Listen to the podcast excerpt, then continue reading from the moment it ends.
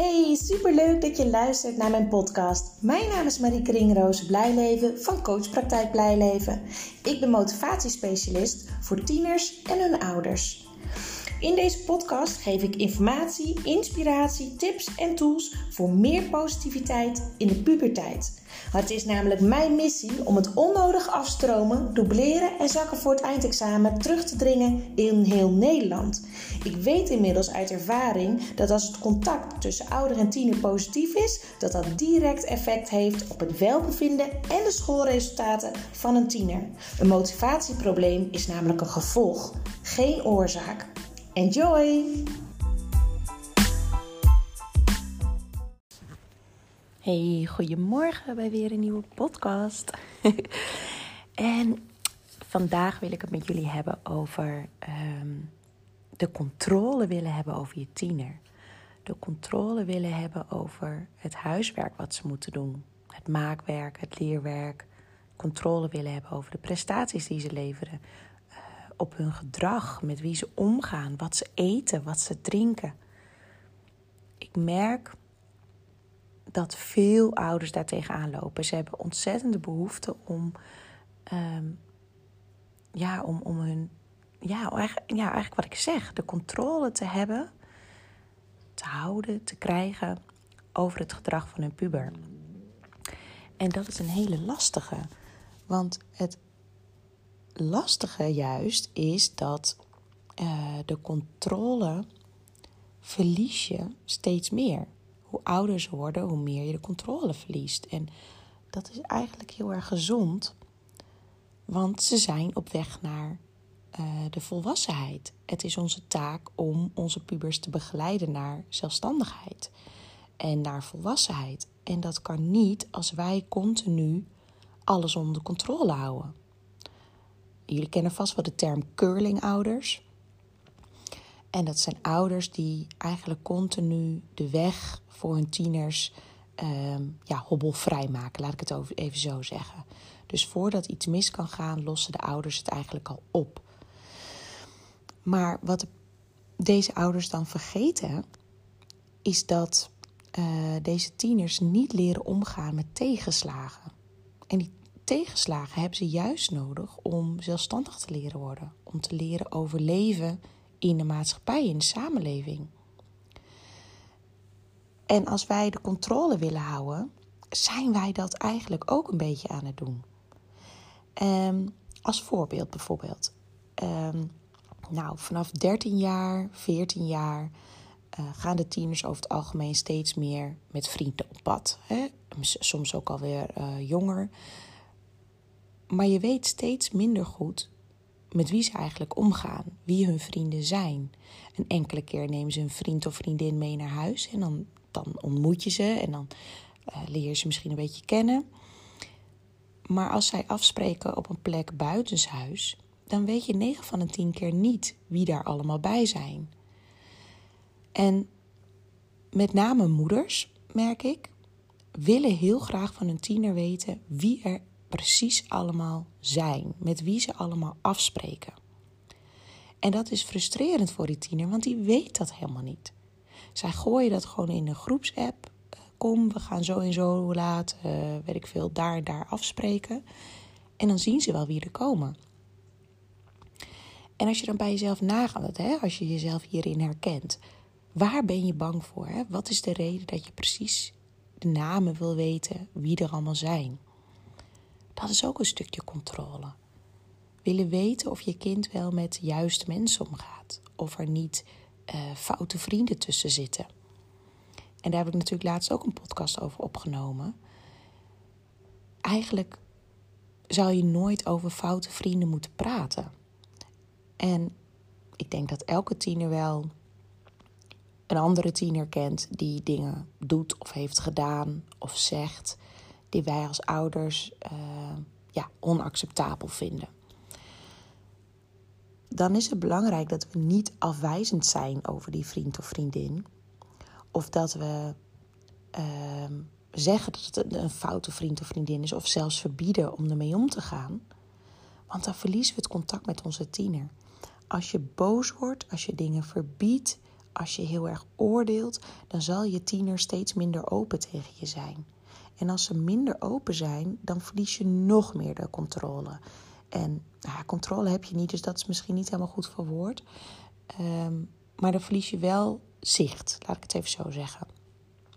Wat veel wijzer is, is om te, te vragen wat je tiener daar eigenlijk van vindt. En hoe die daar tegenover staat. En hoe uh, hij, zal hij of zij zal reageren wanneer die vriend of vriendin iets voorstelt waarvan hij denkt: hmm, dat lijkt me niet zo'n heel erg goed plan. Of dat wil ik niet, of wat dan ook. Bereid ze dus voor op de situatie uh, waar ze in terecht kunnen komen, waar jij als ouder dus niet bij bent, maar waar ze zichzelf wel staande moeten houden en goede keuzes mogen maken. En goede keuzes bedoel ik keuzes waar ze zelf achter staan. En misschien maak je tiener wel een keer een fout of een vergissing. Hè? Dat, ze, dat ze uiteindelijk iets doen wat ze niet hadden moeten doen. En daar leren ze ook van. We moeten als ouders niet willen voorkomen dat ons kind uh, fouten maakt of, of faalt of, of wat dan ook, hoe je het ook wil noemen. Het hoort allemaal bij de ontwikkeling. En een stukje loslaten voor ons als ouders hoort daarbij. En dat is best een, lastige. Want ten eerste moet je volledig erop vertrouwen dat je kind de juiste keuzes maakt. Of in ieder geval keuzes maakt uh, die veilig zijn, laat ik het even zo zeggen. Maar misschien vertrouw je wel volledig je kind, maar heb je niet zoveel vertrouwen in de omgeving. Je hoort zoveel dingen in het nieuws uh, van, uh, van meiden die ontvoerd worden of, of uh, vermoord worden. Of jongens die vechten en aan messteken overlijden of in het ziekenhuis belanden. Het zijn allemaal vreselijke nieuwsberichten. Ja, zo las ik vandaag in, in, op nu.nl, geloof ik, stond het van dat er minder moorden zijn, maar wel meer jongeren die overleden zijn. Ja, dat wil je, dat wil je niet. Dat wil je niet weten eigenlijk. En tegelijk misschien ook weer wel. Maar het maakt je misschien ook wel extra bezorgd als ouder. Van, oh, dat wil ik niet dat mijn kind overkomt. Logisch en terecht. Ik denk dat we dat allemaal niet willen. Of dat weet ik zeker. Maar Weet je, het gaat er uiteindelijk om dat je in gesprek blijft met je kind. En dan kom ik ook direct, kom ik ook direct op het punt controle over het huiswerk. Ik blijf die zelf een hele lastige vinden. En in de eerste klas van de middelbare school is alles nieuw. Dan is het logisch, dan begeleid je je kind en ehm, het is voor hun ook zoeken hoe ga ik om met mijn huiswerk, hoe zorg ik ervoor dat ik alles eigen maak, hoe gaan de toetsen uh, enzovoort. In de tweede klas zijn de tieners al meer gewend aan de middelbare school. Aan de vrijheid die, die ze merken. Hè? Want vrijheid in de zin van op de fiets naar school zelf. Uh, je ouders staan niet meer op het schoolplein te wachten. Uh, weet ik veel wat allemaal. Je kent de docenten, je kent de medeleerlingen, je weet hoe het huiswerk werkt, je weet hoe de toetsen een beetje gaan. Dus ze willen eigenlijk geen hulp meer. Terwijl ouders zoiets hebben, ja, ze overschatten zichzelf onwijs. Ik zie ze nooit aan het huiswerk en dit gaat zo niet lukken. Maar waar doe je dan goed aan? Hè? Kijk, wij hebben hier thuis hebben wij die situatie ook. En uh, mijn oudste zoon wil gewoon geen hulp meer. Die zegt dat hij het nu wel alleen kan. Wij hebben onze vraagtekens erbij, maar we willen hem dat vertrouwen geven. We willen hem ook de, uh, ja, ontdekkingsreis gunnen die daarbij hoort. wat als je niks doet? Wat gebeurt er dan? Haal je een toets of, of haal je een onvoldoende? En hoe kan je die onvoldoende weer ophalen? Wat moet je anders doen qua huiswerk om die onvoldoende op te kunnen halen? We gunnen hem die zoektocht. Dat betekent dat we dus hebben afgesproken dat hij het zelf mag regelen. Ik kijk dus nu ook niet meer in Som Today of magister voor sommigen. En ja, in het begin vond ik dat lastig, nu niet meer. Is het erg als hij onvoldoende haalt? Nee. En dat vindt hij zelf wel erg. Als hij dan een onvoldoende heeft gehaald, dan zeg ik: Oké, nou is het belangrijk dat je weet waardoor de onvoldoende is ontstaan? Kende je het niet goed? Snapte je het misschien toch niet zo goed? Had je niet goed genoeg geoefend? Had je je huiswerk misschien niet gemaakt, waardoor je te weinig uh, ermee bezig was geweest hè, met de lesstof? Heb je misschien de vragen niet goed gelezen? Heb je te snel gehandeld? Uh, nou, noem maar op, het kan van alles zijn. Dus met de toets nabespreken, of het nabespreken van de toets in de klas, is het belangrijk dat hij goed oplet. Omdat hij daarvan kan leren hoe hij het volgende keer anders kan doen, zodat hij dan een voldoende haalt. En dat is wat we dan thuis bespreken. En dan is het weer aan hem om daar iets mee te doen. Doet hij dat niet, dan is dat zijn keuze. Dan is, dan is de vraag hoe het de volgende keer gaat. En geloof mij, tieners vinden onvoldoendes halen niet leuk. En het is eigenlijk iets heel moois dat ze steeds meer alleen willen doen. Dat ze de hulp niet meer willen. Want daarmee zijn ze dus aan het loskomen van ons als ouders, van ons als volwassenen. En willen ze het zelf proberen. Waarom gunnen we hun dat niet? Omdat wij zelf angst hebben, omdat wij zelf bang zijn dat ze, dat ze, uh, dat ze het jaar niet redden, dat ze moeten afstromen, weet ik veel wat. Maar dat is iets van ons als volwassenen. Dat is niet van ons kind. Dus laten we onze kinderen daar ook niet mee belasten. Kijk, dit is natuurlijk echt een persoonlijke kijk erop. Hè? En ik moet ook zien hoe dit schooljaar gaat met mijn eigen zoon. Maar ik merk wel dat het zoveel rust en veel meer gezelligheid oplevert. Nu we dit zo doen. Hij zei op den duur ook van ja, alle gesprekken gaan nog alleen maar over school. En dat hoor ik dus ook heel veel van tieners in mijn, uh, in mijn werk. Mijn ouders zijn alleen maar met school bezig, net of ze dat het allerbelangrijkste vinden. Maar als je goed bij jezelf nagaat, is dat ook zo? Vind jij als ouder het het allerbelangrijkste dat school goed gaat? Ik persoonlijk niet. Ik vind het veel belangrijker dat hij lekker in zijn vel zit. Dat hij uh, zich goed voelt, dat hij blij is, dat hij gezond is dat hij ehm, zich ontwikkelt tot een uh, zelfstandige, verstandige jonge man. Vind ik veel belangrijker. Die school, naar mijn idee, komt dat wel. En is dat niet op de manier die, die wij als ouders voor ogen hebben? Hè? Dat, is in één keer zonder te dubleren en het niveau wat hij maximaal aan kan en weet ik veel wat, wat, wat iedereen daarin, hoe die daarin staat, dan is het op een andere manier. Ze komen echt wel tot het besef dat een papiertje wel handig is. Dus ja, zo sta ik er op dit moment in ieder geval in. En misschien als je me over een jaar vraagt, is het weer heel anders. Maar ik merk gewoon in de, in de hoeveelheid strijd die ouders hebben met hun tieners over school. 19 van de 10 keer gaat het over school. Dat ze weer naar buiten gaan met vrienden terwijl ze toetsen hebben. Of dat ze ehm, een onvoldoende hebben gehaald. Hè? Dat, dat, dat tieners helemaal niet meer hun cijfer thuis durven te vertellen. Omdat ze weten dat hun ouders heel boos worden. Weet je, dat, dat stimuleert niet. Sterker nog, het werkt averechts. Ze gaan steeds minder vertellen. Misschien gaan ze wel steeds minder doen. Zodat je als ouder geen verwachting meer hebt. En dan kunnen ze ook niet falen. Stoppen ze misschien wel met de opleiding, omdat ze geen verwachtingen meer willen. Het helpt uiteindelijk niet mee. Het is veel, ehm, hoe zeg je dat? Behulpzaam, of je, je kan veel meer helpen door met ze mee te denken. Door ze uiteindelijk tips te geven hoe zij zelf het kunnen aanpakken. En niet zozeer door te zenden, maar vooral door met hun in gesprek te gaan over wat ze kunnen doen. Of hoe vragen hoe zij er tegenaan kijken, hoe zij het willen aanpakken. Vragen waardoor zij denken dat het is misgegaan en wat ze volgende keer anders moeten gaan doen. En hoe zij het voor zich zien. Dan zet je het puberbrein aan, dan gaan ze nadenken en dan voelen ze ook weer de regie in, van hun leven. Als alles voor hun wordt bepaald, door jou als ouder bijvoorbeeld, ze hebben zelf geen inspraak, dan zorgen ze wel dat ze inspraak krijgen. Dan gaan ze tegen alle regels in. Worden ze brutaal? Gaan ze schreeuwen? Houden ze zich niet meer aan de tijden dat ze thuis moeten zijn?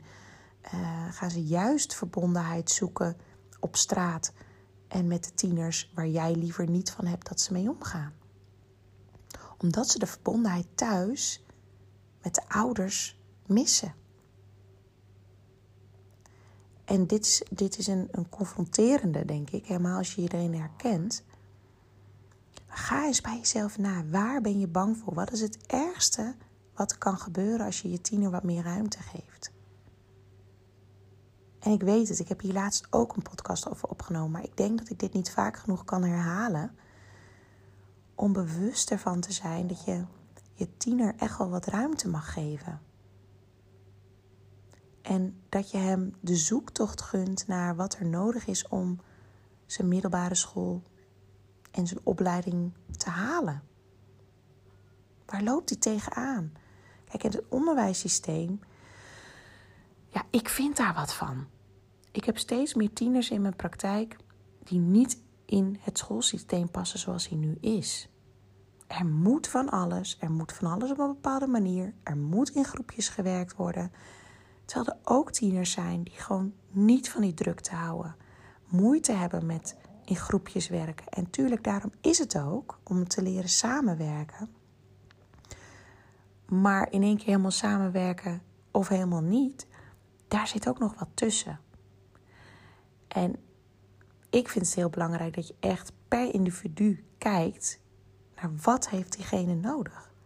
Wat heeft hij nodig om zich fijn te voelen? Wat heeft hij nodig om te kunnen presteren op het niveau en de manier waarop hij dat wil en kan? En niet denken in, in uh, hij moet VWO of hij moet HAVO of hij moet MAVO, hè, mag niet naar kader of basis of wat dan ook. Ik denk dat dat helemaal niet relevant is. Het is veel relevanter om te kijken hoe kan mijn tiener zich optimaal ontwikkelen tot een zelfstandige jonge man of jonge vrouw. En in plaats van bang te zijn dat ze domme dingen doen, vooral het gesprek aangaan. Joh, stel nou dat je wordt benaderd hè, door, uh, door een jongen. Of die geeft je allemaal cadeautjes en je vindt die jongen ook heel leuk. En op de duur vraagt hij of jij iets wil doen wat je eigenlijk helemaal niet wil. Hoe zou je daar dan op reageren? En dan gaan ze nadenken, want op die manier denken ze lang niet altijd al vooruit. En soms doen ze je echt verbazen hoe verstandig ze uh, reageren. Hoe tof is het als jij, als je mond openvalt van verbazing, wat je tiener eigenlijk allemaal heeft onthouden van wat jij ze, haar, hem of haar ooit hebt verteld. Want echt, ze horen wel wat je zegt hoor. Echt wel. Ook heb je het idee van niet. En ook als je negatieve dingen zegt. Dus het is echt waardevol om in gesprek te blijven met je tiener, vragen te stellen en echt nieuwsgierig te zijn hoe je tiener zal handelen. In bepaalde situaties. En hoe ze het zelf vinden dat ze een onvoldoende hebben gehaald. En waar ze denken dat het door komt. En leer ze ook, tenminste dat zou mijn tip zijn, ik bedoel, volg vooral je eigen gevoel. Maar leer ze ook wat een onvoldoende is. Dat betekent niet dat jij als persoon minder waard bent. Dat betekent dus dat je de lesstof misschien niet goed eigen hebt gemaakt. Of niet goed de vragen hebt gelezen. Of niet genoeg tijd hebt genomen om volledig antwoord te geven. Het is een feedbackmoment. Cijfers worden echt, naar mijn idee, op een verkeerde manier geïnterpreteerd. Dus met deze podcast hoop ik dat ik je wat inzicht heb kunnen geven over het iets meer ruimte geven aan je tiener uh, om zichzelf te ontwikkelen. Om dat met vallen en opstaan te doen om uh, ze voor te bereiden op het zelfstandig zichzelf staande te houden in de maatschappij, in de samenleving, door met ze in gesprek te blijven. En niet zo op de prestaties te hameren, niet zo erop hameren dat ze elke dag aan hun huiswerk moeten. Laat ze dat zelf ook ontdekken als ze het niet doen wat er dan gebeurt. En al doen ze een jaartje opnieuw, dan is dat zo. dan hebben ze kennelijk dat nodig om te beseffen dat er iets anders moet gebeuren. Dat is hoe ik er naar kijk. En nee, dat is niet altijd even makkelijk. Dat vind ik ook niet altijd even makkelijk. Want we gunnen ons kind het beste. We gunnen ons kind datgene wat ze in zich hebben. Maar het wil niet zeggen dat als ze nu niet het niveau doen uh, die jij in je hoofd hebt, bijvoorbeeld, dat ze dan een minder goede baan krijgen. Ik geloof daar in ieder geval niet in. Ik geloof erin dat het heel belangrijk is dat ze hun persoonlijkheid ontwikkelen en dat ze uiteindelijk wel op de plek komen waar ze willen komen. Oké, ik wens jullie weer een hele fijne week en ik spreek jullie woensdag weer. Doei doei!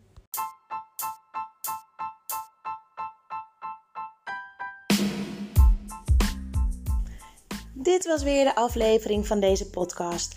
Ik hoop dat je het leuk hebt gevonden, dat je er veel informatie, tips en inspiratie uit hebt kunnen halen. Ik ben ontzettend benieuwd wat jij van deze podcast vond en wat je eruit hebt gehaald. Want ik neem ze op, maar ik wil heel graag weten hoe het is voor jou als luisteraar om dit allemaal te horen. Wil je mij dat laten weten via een persoonlijk berichtje? Dan vind ik dat hartstikke leuk. Wil je andere ouders motiveren, stimuleren? En inspireren met deze podcast, deel het dan op social media. En wil je mij contacten? Dat kan via www.coachpraktijkblijleven.nl. En wie weet spreken we elkaar snel. Fijne dag!